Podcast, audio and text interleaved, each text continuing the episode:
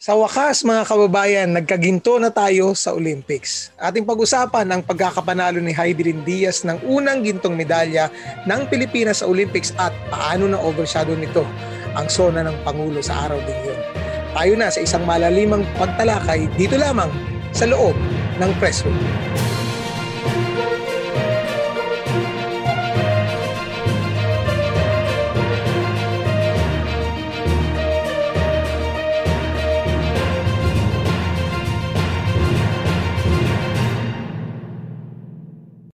Everyone, kamusta po kayo at welcome po muli sa loob ng press room. Ako po si Romel Lopez, ang Regions Editor ng Press1.ph at kasama ko po ngayon uli dito sa loob ng press room ang ating editor na si Felipe Salbosa. Hello Ipe. Magandang araw Romel sa lahat ng mga kasama natin sa loob ng press room at sa lahat ng mga nanonood sa YouTube, Facebook at mga nakikinig sa iba't iba nating podcast platforms. Yan, at kasama rin natin, fresh na fresh sa kanyang pagtatraffic sa EDSA, ang ating editor at large at columnista na si Manny Mogataw. Hello Mogs, kamusta ang iyong Magandang pagtahak araw. ng EDSA? Magandang araw, Romel. Parang walang pandemic. Napaka-traffic ng EDSA. Akala, akala ko ba wala ng traffic? Sabi nito Gade. san ka nang san ka galing at ilang oras ang inaabot mo bago makauwi sa Mandaluyong? Siguro nabot ako ng mga one and a half hour. Wow. Galing kang QC? Oo. O, di ba? Eh dapat nag-ano ka na lang. Nag-skyway ka raw kasi nagbayad ka ng 100, ano, Oo eh. 29 pesos. Wala, walang skyway dito sa EDSA eh. Ito, nag edsa rin to paminsan-minsan eh kasi nga lagarista to eh, di ba? Eh, kung saan saan to Oo. nagpupunta eh. All around the place, ang ating mab- mabuting kaibigan, ng Executive Director ng Philippine Press Institute. Once again, nagbabalik sa press room. Ariel Sebelino. Hello, Ariel. Hello, hello. Nagbabalik uli. Oo. Magandang after, araw po sa inyong after one lahat. after, After, one, one week. week. Oo. Ilang araw Hi, na Ariel. pagitan. Always a uli, pleasure to Salamat, have you oh. here in the And press. always, a, I take pride in joining you guys. Oh, ikaw yung gold standard eh sa discussion. Grabe. Tama ang ating discussion ngayon eh tungkol sa unang ginto ng Pilipinas. Pwedeng sabi, I'm basking in someone else's glory. Pag-usapan natin yun kasi ano eh, ah, very historic day, di ba? Kasi July 26, ang dami nangyari. Ah, una, nagsona ang Pangulo ng araw na yun and then biglang pumutok ang balita na, ha, nagkaginto na tayo. Then all of a sudden, naalala natin, nandun pala si Heidi Lin lumalaban. Ano? Kasi nung last na Olympics, nung 2016 sa Rio, ah, silver medal lang siya. Correct. Pero this Oo, time, silver ba? medal. Oo. Naka- ano siya, nakakuha siya ng ah, gintong medalya. So, ah, historically, ah, nakita natin to, no? Ah, sabi nga natin, tayo mga journalists na history is being written by journalists today at nakita natin yan Correct. sa sa front page ng lahat ng major dailies in the Philippines. Tsaka bago nagka-gold, nagkaroon na ng three silvers and seven bronzes, di ba? Mm-hmm. So, kailangan din natin sabihin sa public natin na meron din tayong triumphs in the past naman din. So, but this Oo. time, it's hindi, gold to eh. At Oo. sweeter ito eh, no? Kasi tingnan mo ha, kung gaano ka, ka importante 'yun ah, na na-judge ng ating mga kasamahan sa mga broadsheets na ito ang top story na dapat ma- nasa front page ng ating mga dyaryo at hindi Alam mo, sa, alam nyo, sa Southeast Asia, tayo ay pangatlo na ngayon sa dami ng ginto sa Olympics. Nau- Nanguna yung Thailand na may sampu, Mm-mm. tapos pito sa Indonesia, at tayo, isa. Mm-mm. Mm. Sana matagdagan pa sa susunod na araw dahil lalaban pa yung isa nating boxing Oo, boxer. yung boxer. Mm. Oo, tama. Oo, Si bukas ah, against Bukas. Italy, against Italy. Oo. Oo. Si, ang- ano, si EJ Obiena, may laban pa ba? Oo, meron Laban meron niya. pa. pa. Meron pa. Taga-Usti oo. yun. Mm. O kung kayong mga ano, mga ito si Ipit, nagsasarado to dati ng front page ng isang dyaryo eh.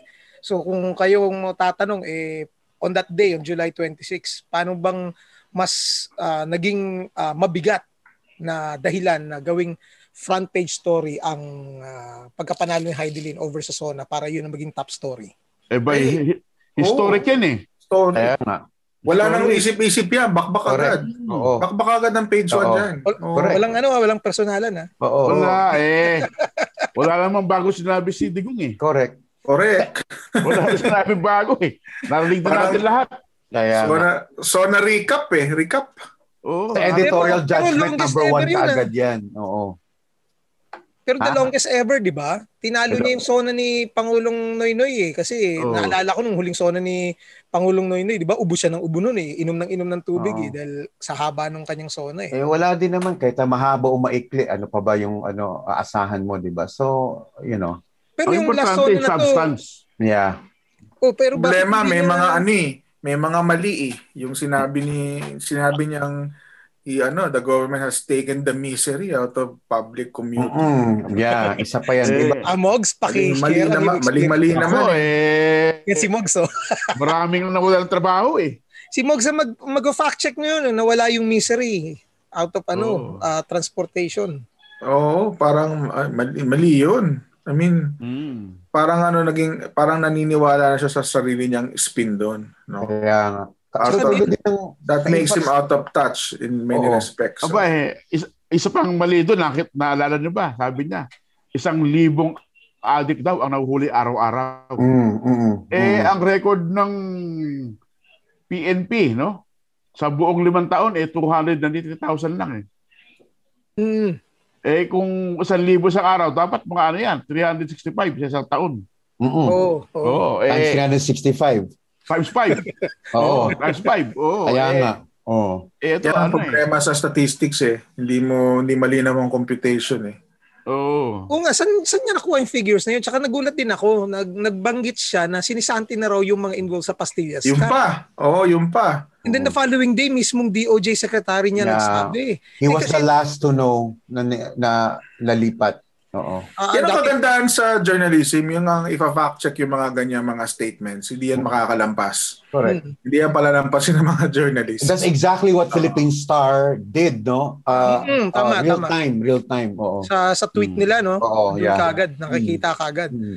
pero isa ring hindi niya nabanggit ah, ang ang pandemic nakakagulat din yun eh kasi kung we're talking about yung real state of the nation hindi niya nabanggit yung pandemic and then uh, ah, correct me if I'm wrong na nag nag-wish ba siya doon sa ating mga atleta na nasa Tokyo para sa Olympics Wala. Wala. Wala rin. Wala. Wala rin no Wala. Wala Oo, rin. Wala. Oo.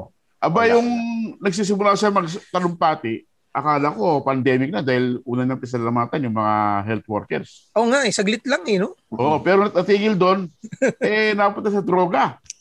Nap- Mm. napunta sa mga pulis sa AFP Oo. Tapos hinihingian niya pa ng dagdag At na NPA. Ano, oh, NPA. Tapos 'di ba nag nanghingi din siya nung ano nung ah, dagdag ah, depensa parang mga tulong daw sa mga kanilang pag may mga kaso sila. Eh, 'Di ba? Oh, yung Yun ang purpose ng assistance. IAS. Mm. Mm. So ang ang naiisip ko kasi dito kung bakit ang ang aking intro kanina is tungkol kay Heidelin Diaz. I was thinking na bakit ah, sana nabanggit niya rin kung ano ba ang kalagayan ng Philippine sports, 'di ba?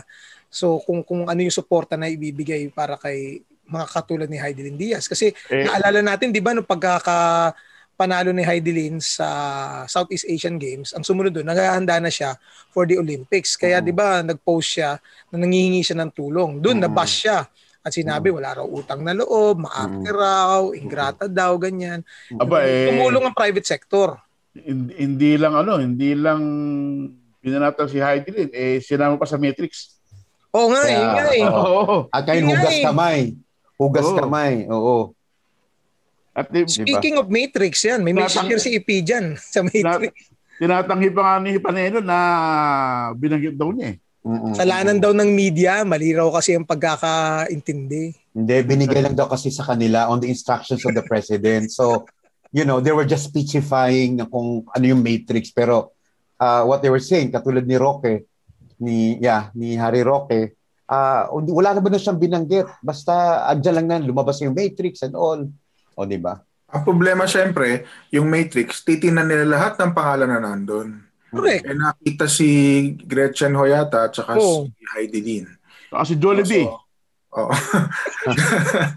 The fact na nilagay mo siya doon at you know, kinonect siya doon sa isang ano, I don't know, publisher ba ng Metro Balita 'yon Mm-mm.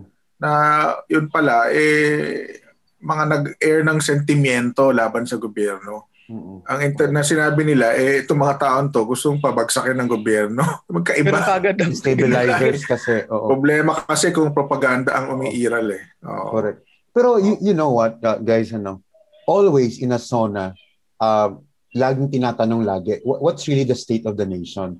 Kasi kahit na in the past administrations naman din, ganun din naman yung banat, di ba? Ano ba yung state of the nation? Pero what comes out always, uh, yung achievements, supposed achievements talaga ng isang Mm. presidente, especially in the last sauna, na Mm. talaga supposed to be a summary, an, an executive summary of all accomplishments, kung meron man, or legacies from the first to the last, di ba? Mm. Or five years, kasi parang yung one year, yun na yung talagang transition period na talaga yun, di ba? Pero kung susu- susuriin kasi, uh, uh, it's all about what the government thinks na yun ang accomplish niya.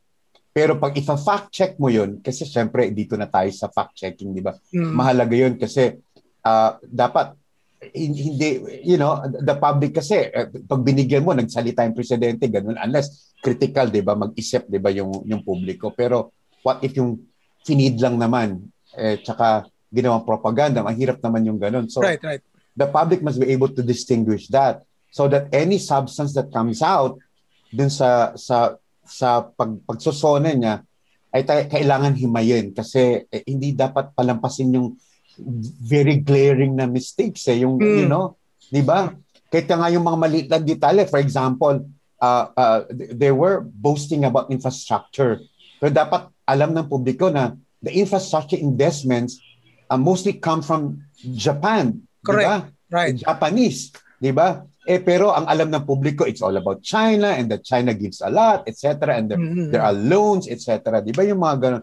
And then amidst this pa- pandemic and and that's exactly sa point of view ko ha, that's that's the backdrop of the state of the nation Mm. uh, at this point. Uh, you have a raging pandemic, and that we are shuttling back and forth from all kinds from well from one CQ to another, and then it's up for the public to make sense of it. Kasi Mm. what the public knows is that every time that there's going to be a CQ or what whatever you call it, uh, ay ayudang naiisip nila. Right. Um, i- i- ang hirap no kasi sa tingin ko that's very shallow eh. Uh, uh, you talk about economic survival, you talk about personal survival, but at the same time, you you talk about economic health of the country in general, and that's supposed to be uh, the burden, the burden of the president. Kasi anything that he says is about policy at dapat kinoconsider din niya ng publiko. Kaya nga, di ba, kung totoo kasi malaki talaga ang responsibilidad, responsibilidad ng legit content providers na katulad natin. Right. Nandiyan na yung fact checkers, nandiyan yung mga Mm. transparency advocates, ta- Mm. mga NGOs, etc. Di ba? Parang, well, Para may What ibang is- perspective din naman. Hindi what lang yung kanilang perspective nila ang so what is the ah, state of the nation? Ano talaga totoong kalagayan? Diba? Mo, tama, tama ka, Ariel. Kanina na-overhear ko yung dalawang nagbebenta doon sa isang kilalang hardware chain. Mm. Sabi nila, nako, ECQ na naman. Mm. Sabi nila, eh ano, ibig sabihin yan, ayuda na naman. Ah, So parang, Mm. sabi nila parang, hindi actually, ayaw nila ng ayuda. Gusto nilang trabaho. Trabaho, trabaho. Trabaho. Trabaho. Sabi Ayaw nang ayaw nang umawasa. Trabaho, trabaho talaga. Parang ayaw, ang, yun ang, yun ang tono na narinig ko sa kanila. So, ayuda na naman. Ganon. So, parang, ha, bibigyan nyo na naman kami ng pera para hindi pumasok. Oo.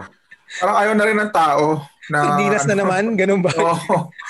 Gusto nila magtrabaho. Kaso Kaya yun nga, nga, ang problema, kaya tayo lockdown ng lockdown, hindi naman to shortcoming ng healthcare system natin. Ano? Mm. The years of ano underinvestment to sa healthcare system. Eh, kaya naman tayo nagla-lockdown kasi to prevent hospitals from being crowded. Mm. To prevent ERs from being crowded. Eh pero 'di ba, I think uh, it's uh, fair to say na I think even yung ito sa nangyari kay Heidelin and even sa kay Marjeline Didal, 'di ba nagrereklamo nga siya na wala silang open spaces para makapag-practice ng kanyang skateboarding. So Abe, Philippine sports in general eh talagang hindi suportado. Tingnan mo si Michael Martinez, gano'n na naman, nangihingi rin ng pera kagaya ni ano ni uh, Heidelin para sa kanyang training. Eh tsaka yung uh, nababy lang ngayon sa Philippine sports eh, kung hindi boxing, basketball eh. yung vaccine pa talaga ang ano, ang malaki sweldo. No? Ah, eh, pero yeah. yung mga national athlete natin, Because that is the main Eh, event in the walang- Philippines. walang pagkain eh. Walang pagkain, walang walang supplement, wala Oo. walang lahat, walang equipment. Mm. Nakita Ang- niyo ba yung ano, pictures ni Heidelin nung nagte-training siya sa Malaysia? mga early training niya ron dahil Yeah. wala pang pera. Di ba water Oo. bottles na lang ginagamit niya? Oo, oo. Mox, you were Alam- saying? Al- alam mo, kulang na kulang yung ano kasi ang pondo ng PSC, yung Philippine Sports Commission, galing sa ano yan, sa PAGCOR. Mm, tama. Yeah. Oo. Eh, Eh. dapat dapat talaga bigyan ng malaking ano yan, pondo. Mm-mm. Eh pero Yeah. ang ang Pogo hindi naman under sa Pagcor. Hindi. Oo. May, may ilan lang, may ilan lang na ando sa PAGCOR. Ang tanong pa eh, nagbabayad ba ng tamang buwis din? Hindi rin. Hindi nga, Ayaw- kasi nga, yung 50 billion niya, di ba? Yung dati Eh, sab- utang. Sabi nga ni ano eh, ni Kalida, wag daw pagbayarin eh. Oh, di ba? Oo. Bako. So if we're going to judge history on July, uh, siguro mga 5, 10 years from now, or even 50 years from now, we're going to write a book and analyze July 26, 2021. How would you write it, gentlemen? Yun, uh, binanggit ni ano kanina, ni Manny, it's both historic and historical. Kasi it's a welcome respite uh, amidst all the, you know, uh, the trials, tribulations that we're encountering as a nation, facing as a nation, and people at this point, Filipinos in general, looking for that something, looking for that individual that, you know, who could lift us up, uh, you know, all, uh, albeit temporarily, Hmm. uh, sa mga sa mga heartache, sa mga challenges na to. So it took one woman to, to turn it around, di ba? Na parang clubbered nga yung uh, supposedly we're we're looking at the sauna na kasi that, that's the last one eh and then Oo we're supposed to be critical about it Hmm. kasi that's moving forward and that it should give us a sense of what's going to be uh, what we like for ourselves what we deserve uh, next year so ito ako okay lang ako na na natabunan siya kasi mas importante siya at at sa present na generation ngayon uh, ang take ko doon is that that moment or it, itong itong event na to ay nagbigay ng madaming values for this generation. They're so lucky to Mhm. have someone like Heidi Lin Right. na regardless of our political affiliations and beliefs, Mm. meron siyang pinaglaban. Pin- Pinakita niya na kaya ng isang bansa, ah, kaya ng isang ng isang Pilipina na na tumayo, tumindig at makipaglaban, makipagsabayan na na kulang yung pondo pero pero ginalingan niya kasi hindi lang para sa isang para hindi lang para sa sarili niya because she carries the weight of a nation na waiting for for ano ba tawag natin Glory. for glory, 'di ba? Binagit ko kanina, 'di ba? So basking siya in glory, but we too share uh, that glory for, for everyone to, you know, to really uh, ang tawag nito, uh, namnamin, 'di ba? Ganun. Mm. Ayun, li- li- Ang- ang- Pilipino, basically waiting for a really good narrative Mm-mm. no out of this mess that we are in Mm-mm. no because of the pandemic and our gripes with the kind of governance that we have Mm-mm. and then comes uh you know um grassroots no uh athlete uh Mhm. like um like uh, Heidelin Diaz no na against all odds ang kanyang pagkapanalo right. na-trap siya sa Malaysia nakahanap siya ng ano ng uh, Malaysian na mag uh, Foster, Benefactor. Foster Homes. oh, benefactor Mm. doon siya nag-ensayo for more than a year, almost two years. No? And then, uh, nakahanap siya ng, meron siyang isang coach na Chinese na, you know, uh, naging Tinitira. loyal sa kanya. naging loyal sa kanya. Na, nag, nakapag-strategize sa- pa sila kung paano Right. sila mananalo laban sa Mhm. kalaban na China. At saka si Heidi Lin, eh, hindi naman siya, ano, politically aware din yan. No? So may mga lumabas na pictures na nakasuot siya ng t-shirt na may Chinese word sa kalagay. And then yung uh, English was West Philippine Sea. No? Mhm. And then uh, mukhang tumatak sa isipan niya yung ginawang ano yung ang nilagay siya sa Matrix. No? Parang sa sa paningin niya ay na, na endanger ang kanyang buhay, nagulong buhay niya dahil doon sa ginawang mali sa kanya nung time na yon. And despite all of that, no, despite all of that, nanalo siya at hindi siya wala kang makitang ano eh any harboring of bitterness on her. True. Yeah. Although napansin ko, napansin ko lang no, nung kausap niya yung Pangulo, ang Pangulo, parang Oh, uh, yes, Mr. President lang ang sagot niya. Ah, siyempre. Pina, parang ano eh, no? Parang Walang ano, ramdam mo walang- eh. Oh, eh, sabi ng Pangulo, kalimutan na raw eh. Pero sabi Bygones niya, be bygones daw. ah, yes, Mr. President. Hanggang doon lang. hindi pwedeng kalimutan yon Eh, biro mo na meeting Yeah. ka. Na meeting ka, siyempre, si Mm. Heidi Lilon, eh, nag-worry din, no? Mm-mm. Na, na nangambadis sa kanyang buhay dahil isinama siyang parang kaaway ng, pa, ng Correct, gobyerno, oo. di ba? Na walang ebidensya. Walang Kasi ka, kahit pa critical ka sa gobyerno, pero pag nilagay ka doon sa ganong drawing, literal Correct. na drawing, Oo.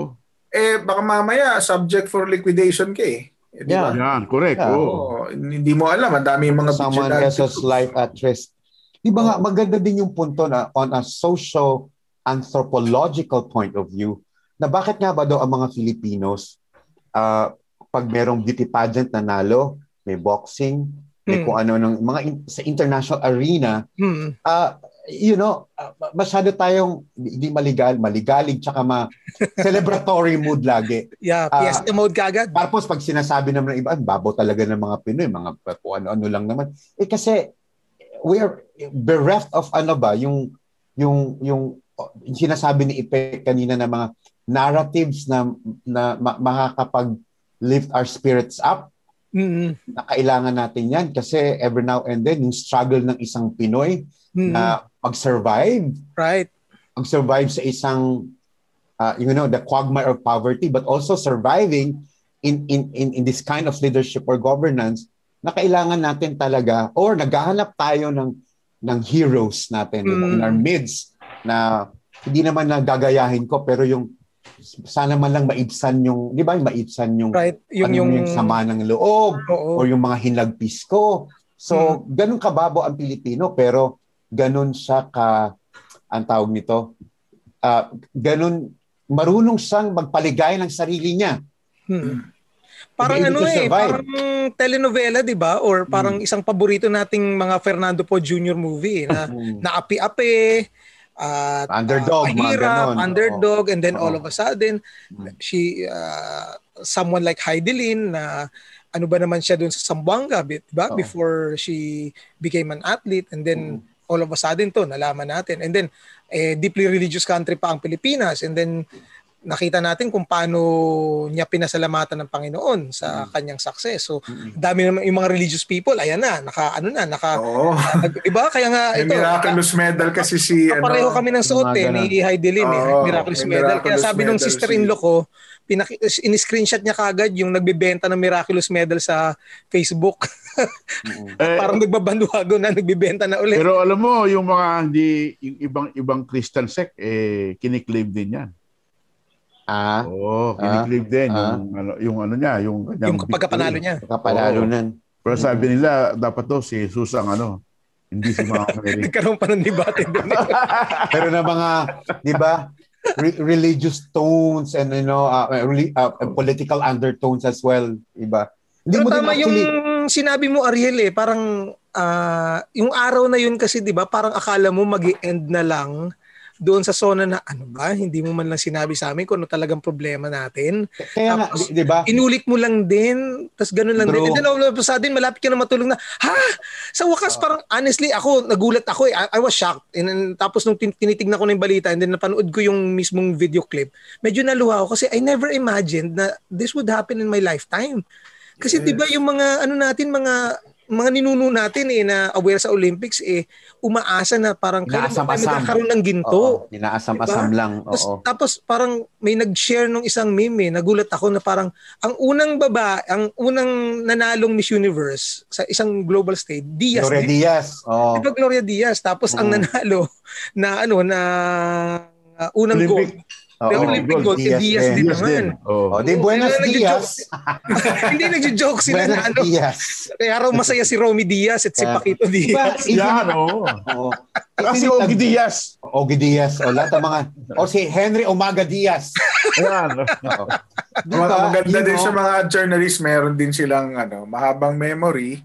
So Mm. tama nga naman, the first the first Filipina to win an Olympic gold although hindi sa hindi sa official event si Right. Ayan Sardenia. Tandang-tanda ko yun Ah, oh, eh. yes, yes, yes. Oh, So, sa ano? yun, no? Batang Bowling. bata. 1988. Bowling. Sa Yeah. Seoul, ano? Sa Seoul. Bowling. Seoul. Exhib- Yeah. Exhibition pa lang yun. Demonstration Oh. O sport. demonstration sport. Pero Oh. nanalo siya ng gold. At pinatugtog ang national anthem doon. Right, Oo. oo. Tanda Oo. ko yun. Oo. Hindi siya official Pinatugtog. tally pero pinatugtog rin ng ano national Oo. anthem. So it, Si it's ano not ata eh. it, it was not the Si- first time na ang national anthem ay pinatugtog sa isang Olympic event. Si ano ata, si Bielo Cero nanalo din eh, sa Taekwondo before. Asian Pero- Games ata siya? Hindi, Or- or, or- Oh, hindi Olympic din. maalala. Kaya lang, an- ano lang yon demonstration sport din. Demonstration sport din. Oo, oo, oo. oo. Yeah. Oo. Taekwondo ba? Hindi gymnastics, ha? Hindi, hindi. Taekwondo Kasi ni gymnastics din si ano, di ba? Mm. And, oo. Tingnan nyo ha, yung mga sport na yan na hindi natin inaasahan, di ba? Nag, mo- nag-hold ng ano, at nag-stand out ang mga Pilipino. ngayon. Bronze, si Belo Diba? Zero sa Ang- basketball. Ah, bronze, Ang bronze. bronze daw, bronze. Iba Oo. eh, yung ano nga eh, yung- din. Yung unang reaction nga ng kaibigan ko, nalaman na, ha, may pole vaulter na Pinoy? Saan siya nagpo-pole Meron, vaulter? oo, O, meron. diba? Oo. Sabi ko, Nagugulat ka. nagulat nga ako, sabi ko, doon sa Oo. UST. Sa Sabi- UST. Oo. Siguro, siguro nga raw, sabi ng kaibigan ko, joke, siguro nagpo-pole vault na lang siya pagka iiwasan niya yung pila sa MRT para makasingit sa pila. Yan na, na, may mga taga-UST nagdadasal kami, sana manalo yan si EJ Obiena. Kasi Dapat, you know, dapat. UST may ano yan, merong athletic program talaga honest to goodness. Hmm. No? So, and it Ba- would really bring an honor not just to UST but to the country if EJ Obiena Correct. wins uh, uh, gold in in the. Olympics. No? Oo. But you know, he's being an Olympian in itself is a big honor na. Right, right, right. Oo. Tat- Pero tapos ano, ano, marami okay, pa tayong ano, ha, marami pa tayong athletes na pwedeng manalo ng ginto tulad ni ah ano to si Nesty Peticio, yung boxer, Oo, babae. Oo. Kasi bukas lalaban siya for ah, bukas Oo. asuda siya ng bronze. Pero pag nanalo siya, Pag advance pa siya, may, ma, may posibilidad. na yun. Gold sana by na. the time na napanood ito, eh, gold na yung napanalunan niya. Kaya, hindi, wala pa. Bu- ay, ewan ko ba, ano ba, y- ay, hindi, pareho lang ng time zone, ano? Ano, Hindi, Oh, pareho Halos. lang tayo. Halos, Halos. one hour. o one hour, halos lang, oo. Hmm. Pero let's talk about, ano, ako, I, I'm, ano, uh, with all this uh, uh, showering of gifts and, uh, and, uh, uh, ano pa yun, mga donations kay, uh, which he rightly deserves. Mm-mm. Pero, you know, ano yan eh, what does he say? Uh, it's just, just not just calling out the government for its missteps on right. on Philippine sports. Pero w- what about the private sector? How far are you willing, up to what extent are you willing to help itong mga molding of champions natin? Kasi Mhm. ito, I'm not saying na mali yun. Ha. Ito, right at the very time na nanalo siya, grabe na yung Air Asia, kung ano-ano. So you can just imagine amassing those millions uh, dahil dun sa pinaghirapan niya, di ba? Pero is it also a good thing na after all this, pag nag-isip yung private sector na, oh, like, let's put our money to where it should be. Like, you know, uh, we have uh, itong mga, a, a, a group of young boys and girls wanting to to do weightlifting, Right. tapos Mm. meron sa boxing, etc. And that those are not misplaced priorities, di ba? From the private sector. Hmm, Diba? tama. Kasi sabi nga natin, kung wala ka talang magagawa sa gobyerno na sinasabi natin na kailangan mong ponduhan yan sa, para magkaroon tayo ng champions so that we can have golds pa in the future, uh, sinong pwede tumulong sa kanila? Na Mm. pwede naman po tumulong talaga ang private sector. Mm, Eh, what, what, what they're doing right now, ilang by the millions yan, ha? Right. Kaya Hmm. nila. Tam, mabuti na bring up mo yan, Ariel. May nabasa akong article din sa Inquirer na ganyan din ang pinapoint out na parang bakit biglang bumuhos ang tulong ninyo Mm. ang mga pabuya nung nanalo na si Heidelin. Ibig sabihin ba kailangan munang may patunayan bago mo i-rewardan? Siguro it's a system ng ano, nung output based tayo, di ba? Mm. Pero paano nga makakaproduce ng output ang isang tao, lalo yung mga aspiring athletes, kung meron naman silang talent pero hindi natin in-nurture. Hindi Exactly. natin binibigyan ng suporta. Oo, oo. So mga maliit na mga bata pa lang pero may dreams, paano silang kagaya niyan, 'di ba? Bakit powerhouse ang China at ang USA sa mga ganyang klaseng mga events? Kasi mga maliliit pa lang, dine-develop na talaga sila at sinusuportahan ng gobyerno at ng private sector. Hmm. Ngayon dito sa Pilipinas, kung kailan ka lang nanalo, doon ka lang lalapit. Look at Manny Pacquiao, 'di ba? Doon lang din naman siya nang nilapitan ng mga ano, mga politiko at mga mga endorsers nung nag, ah, gumagawa na siya ng pangalan sa international scene. At Mm. ganyan din si Heidi Ling ngayon na nangyari na yun nga inaasahan natin na magbabago ba ang eksena natin sa ah, sporting events lalo na pagdating sa suporta ng gobyerno sa sektor na yan. Pero I think ah, wishful thinking lang on my part din no kasi Oo. sa SONA nga eh mas inunang gusto ni Duterte na bigyan ng mataas na sweldo ang mga AFP, ang PNP. Na hindi naman natin sinasabing hindi nila deserve. Mm-mm. Pero sana dahil may pandemic, nabanggit niya rin na ipabibilisin niya yung pagpapataas ng sweldo ng mga healthcare workers natin, lalo na sa mga government ah, ah, institutions. Aba, eh, Romel, kung maalala mo, nagreklamo yung mga healthcare workers, di pa rin natanggap yung hazard pay.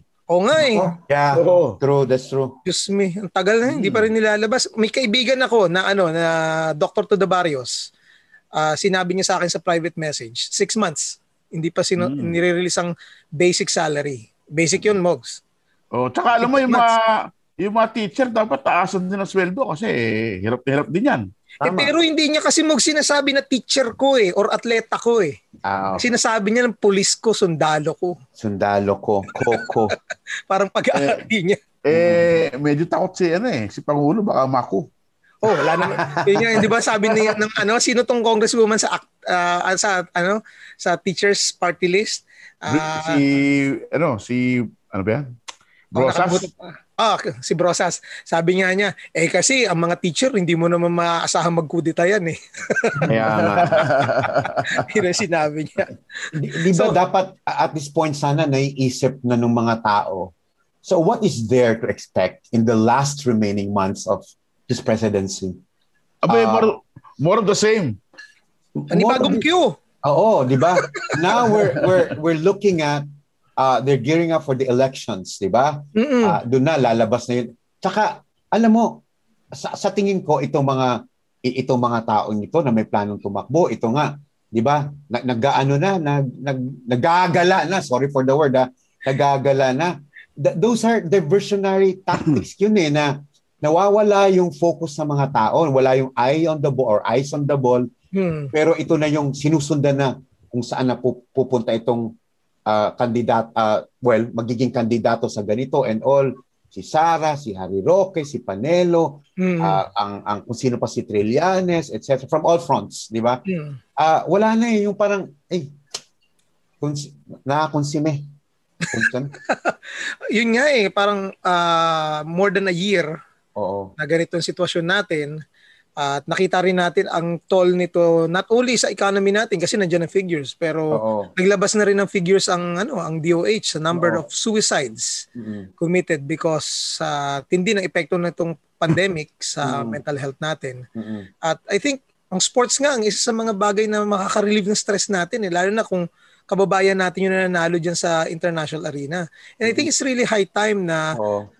Pagtuunan ng pansin, I think hindi, tama yung sinasabi ng mga ibang kritiko eh, na hindi naman mahirap ang Pilipinas. I think misplaced yung pag-budget natin. Tignan lang din natin, ang dami, dumami yung mga contractual social media specialist at ang taas-taas ng intelligence fund Oo. na unauditable. Mm-mm. Pero ang sweldo ng mga healthcare workers, mababa. Ang sweldo ng mga teachers, mababa.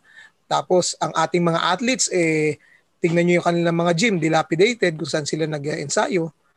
Diba? Eh, mas may pera sa Dolomite eh. Ay, Isa about pala yan. Isa pala yan.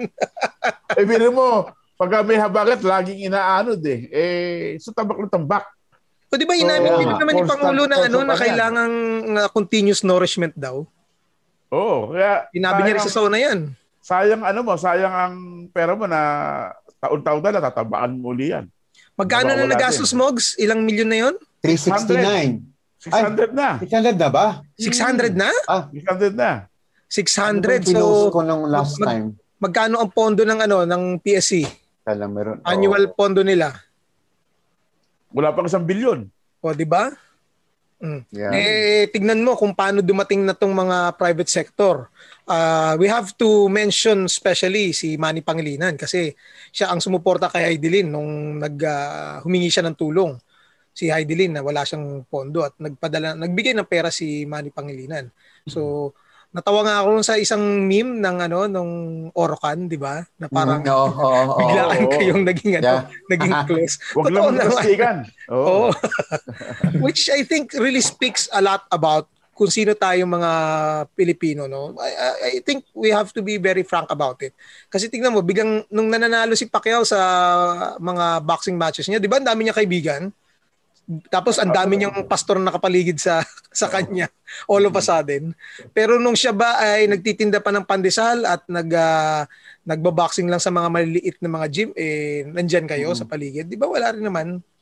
Pe- Pero di ba, pag Everybody Yeah, loves a sorry. winner. Correct, exactly. Tama. Pero pag tingnan mo kasi, uh, these are fleeting moments. And for some other people and for most people, happenstance lang yan eh. Parang, you know, it's just an incident, uh, a, a part of, you know, an everyday life, a part of history. The people Mm. eventually will forget. Di ba? Pero what are the lessons uh, that, that, that can be called from an, an event like that? Right. Diba? Uh, are we are we here to compare lessons from the sauna or are we here to compare uh, lessons from Heidel's triumph? Both, 'di ba? Kasi ang Mm. makikinabang dapat niyan yung publiko eh. Kasi Mm-mm. for instance, sa sauna uh, uh, well, if you have the the the, the, the critical mindedness of, uh, of, of of mga kasama natin, 'di ba, mga Pinoy, dapat wag nating ulitin ang ayaw nating marinig. Wag ah, Mm. wag nating ipaulit yung ayaw nating marinig. 'Di ba? Mm. Pero merong isang maganda na gusto nating uulit-ulitin pa Mm. kasi maganda yung bagay na yan. Di ba yung mga ganun pag pag tiningnan mo, uh, you feel proud of being a Filipino but at the same time, uh, you don't forget what we're going through. right. Mhm. Dami na sinabi ni Ariel. Oo, wala na ako idadagdag doon. Akala ko ba one hour na lang tayo? Sabi ko talaga hindi totoo. This is a lie. Oo. oh, siya nga pala, bago tayo magwakas, ano, eh, tayo eh, nakikiramay sa mga naulila ni Manoling Barato. Ah, namatay Oo, na si Manuling oo. Morato. 87 years old. Oh my God. Parang no isang araw Prayers, lang prayers, eh, oo. lumitaw siya sa balita.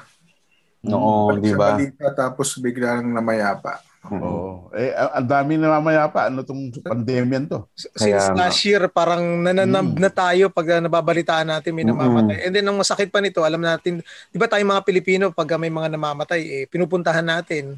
May time na ginagawang reunion yung ano eh, yung buro. Mm, true. Eh, Yeah. ngayon eh, Oh, Romel, eh, Hindi natin obligasyon, obligasyon natin bilang Kristiyano yun eh, di ba? oo eh. Right, Bury the dead. right, right, right. Pero iba rin ng okasyon pagdating sa burol eh, lalo na yung huling lamay, di ba? Huling-huling gabi. Mm. Na Eh, hindi natin hindi yun eh. natin magawa ngayon yun. Hindi natin magawa because of this pandemic. Kaya nga, sa, sinabi natin sa mga nakaraang sona natin, ah, sona, ng naka- nakaraang podcast episode natin is kung after this pandemic, eh, hindi ka nasaktan, hindi ka naapektuhan, or hindi ka man lang nagalit sa hindi magandang serbisyo na ibigay sa iyo ng gobyernong ito, I think kahit sino na maupo dyan, ang may problema ikaw na. Mm. Kasi hindi ka hindi ka Kaya nagrereklamo, hindi ka hindi ka Oo. ah, bilang isang mamamayan, not just a, a taxpayer no, but as a member of this country, as a citizen of this country, dapat may pake ka eh. Marunong kang umaray. So, ang nangyayari diyan, either member ka na ng kultur, talagang sobrang manhig ka na, na wala ka ng pakialam. And with that, Well maraming said. salamat ulit sa iyo, Ariel. Dapat Salamat din. dito eh, di ba? Salamat Sir din. Walang problema. Oo. Wala lang kaming pang TF para sa iyo. So, eh, ang hirap hindi eh. namin Hindi pwede namin- gawing Magkape na lang tayo next time. nakakahiya. Oo. Wala kaming gold tayo. medal for you. Hayaan mo na prayers na lang. Kailangan natin ng prayers. Ano ba Oo, kayo, and di ba? soon, parang kailan ba tayo huli sa nagkita? prayers. Oo, magkita-kita tayo. Parati Last lang tayo year sa pa. Zoom nagkikita-kita Oo. eh. Oo. Last year pa. Let's have a good lunch. Is, Si Mogs you know, nga, hindi ko maalala, coffee. parang last tayo nagkita Mogs sa ano eh, PayPal visit eh. Oo. Yung coverage na sa nun. Intramuros eh. Oh, Tagal na na nga ano eh, 2015 pa yun eh. oh. Kung pwede nga lang natin, ay naku si Puro Roman. lahat ang mas online na lang tayo nagkikita eh. Ang Ikaw pwede problema, kami magkita-kita, ikaw wala ka, andun ka sa O kayo pwede, pero ano. ECQ kayo eh. Ayun. nga. Hindi, August at 6 least pa yun. August Oo. 20, walang dine-in. Mm, 6 to 20. Oo. Si Arilata, huli ko nakita, 2019. Yung PPI, ah, ano, Ne, no. Ay, hindi, Mugs. Nagkita tayo sa ano, sa Nagbo- Pamil. Yan. Ba, and after that, Unang-una. ano ba Sa yung last yata? Nag-moderate ako sa UP. Kayo ni Robbie Alampay tsaka ah, ikaw. okay, okay. Oh. Diba? That was tw- ah, 2019 nga. 2019, oh. Na- Na- Natatawa siguro yung mga 29. listeners natin. Sabi yung mga matanda, nakakalimutan. Kaya nga, oo. Parang kailan lang eh. Correct. Oo. So sa mga listeners, so ah, kayo rin, mag-iingat kayo kung Oo. kayo may planong magkita-kita. Basta siguraduhin lang na Iingitin kayo. ka namin. Basta mag, mag, mag, ah, mag-Facebook live kami or ah, Zoom whatever habang nagsisip ng Eh, hindi ako makabiyahe dahil nga maarte nga. pag dumating ka ng Maynila, hindi naman ano eh, hindi naman kailangang Maraming mga kailangan gawin, mga mga espas-espas na kailangan i-fill up. Saka ano, kikwarantine unless, pa, Robby. unless, 'di ba? Unless magsa-sign up ako at ako'y mangangampanya para dun sa mayorang paiba-iba ng ano ng syudad na mamasyal. Aba, Gala, eh, pagala-gala. Oo. pambihira nga yan. Da- Wala na yung connection. Nawala tuloy si Mogs. Nag-break up. Na-sensor. Na-sensor ka. Na-sensor sila. Hawak pa nila yung Zoom. Wala na. Oo. Naputol bigla si Mogs. O, paalam ka na. Oh, that means we should end this already. Yes. Oo. Oo. Kasi we said a lot na, di ba? Oo. Siguro ma- marami ng kapulutang aral tong mga ah, viewers natin, di ba? Ayan na, pwede, ka, pwede na magpaalam si Manny. No. Correct. Oh, hanggang sa muli po, Ariel ha. Maraming salamat. Oy, salamat din sa inyo, guys. Thank you. Ingat, Salamat. ingat lagi. Oo. Ingat, ingat, ingat Thank lagi. you, thank you. Ingat Thank din, you. Mogs. Ingat, Ipe. At ah, kayo ay nasa heightened restriction na ngayon. So, Sure. i-heighten nyo rin ang inyong immunity. Yes. Maghanap kayo ng ano ng Shirota strain. Pampalakas. at sa ating pong mga listeners, ingat din po kayo. Tumataas ang kaso. At pag may pagkakataon magpabakuna, magpabakuna na po kayo. Ina- ako po, bakunado dahil may comorbidity ako. At ina-assure ko po sa inyo, hindi kayo magiging zombie. Hindi yung natarakan. Hanggang sa muli po, ako po si Romel Lopez para sa press1.ph press room. Kasama po si Ipe Salbosa at si Manny Mugato. Hanggang sa muli po, maraming salamat. Ingat po tayo dyan. Salamat. Thank you. Thank you, thank you.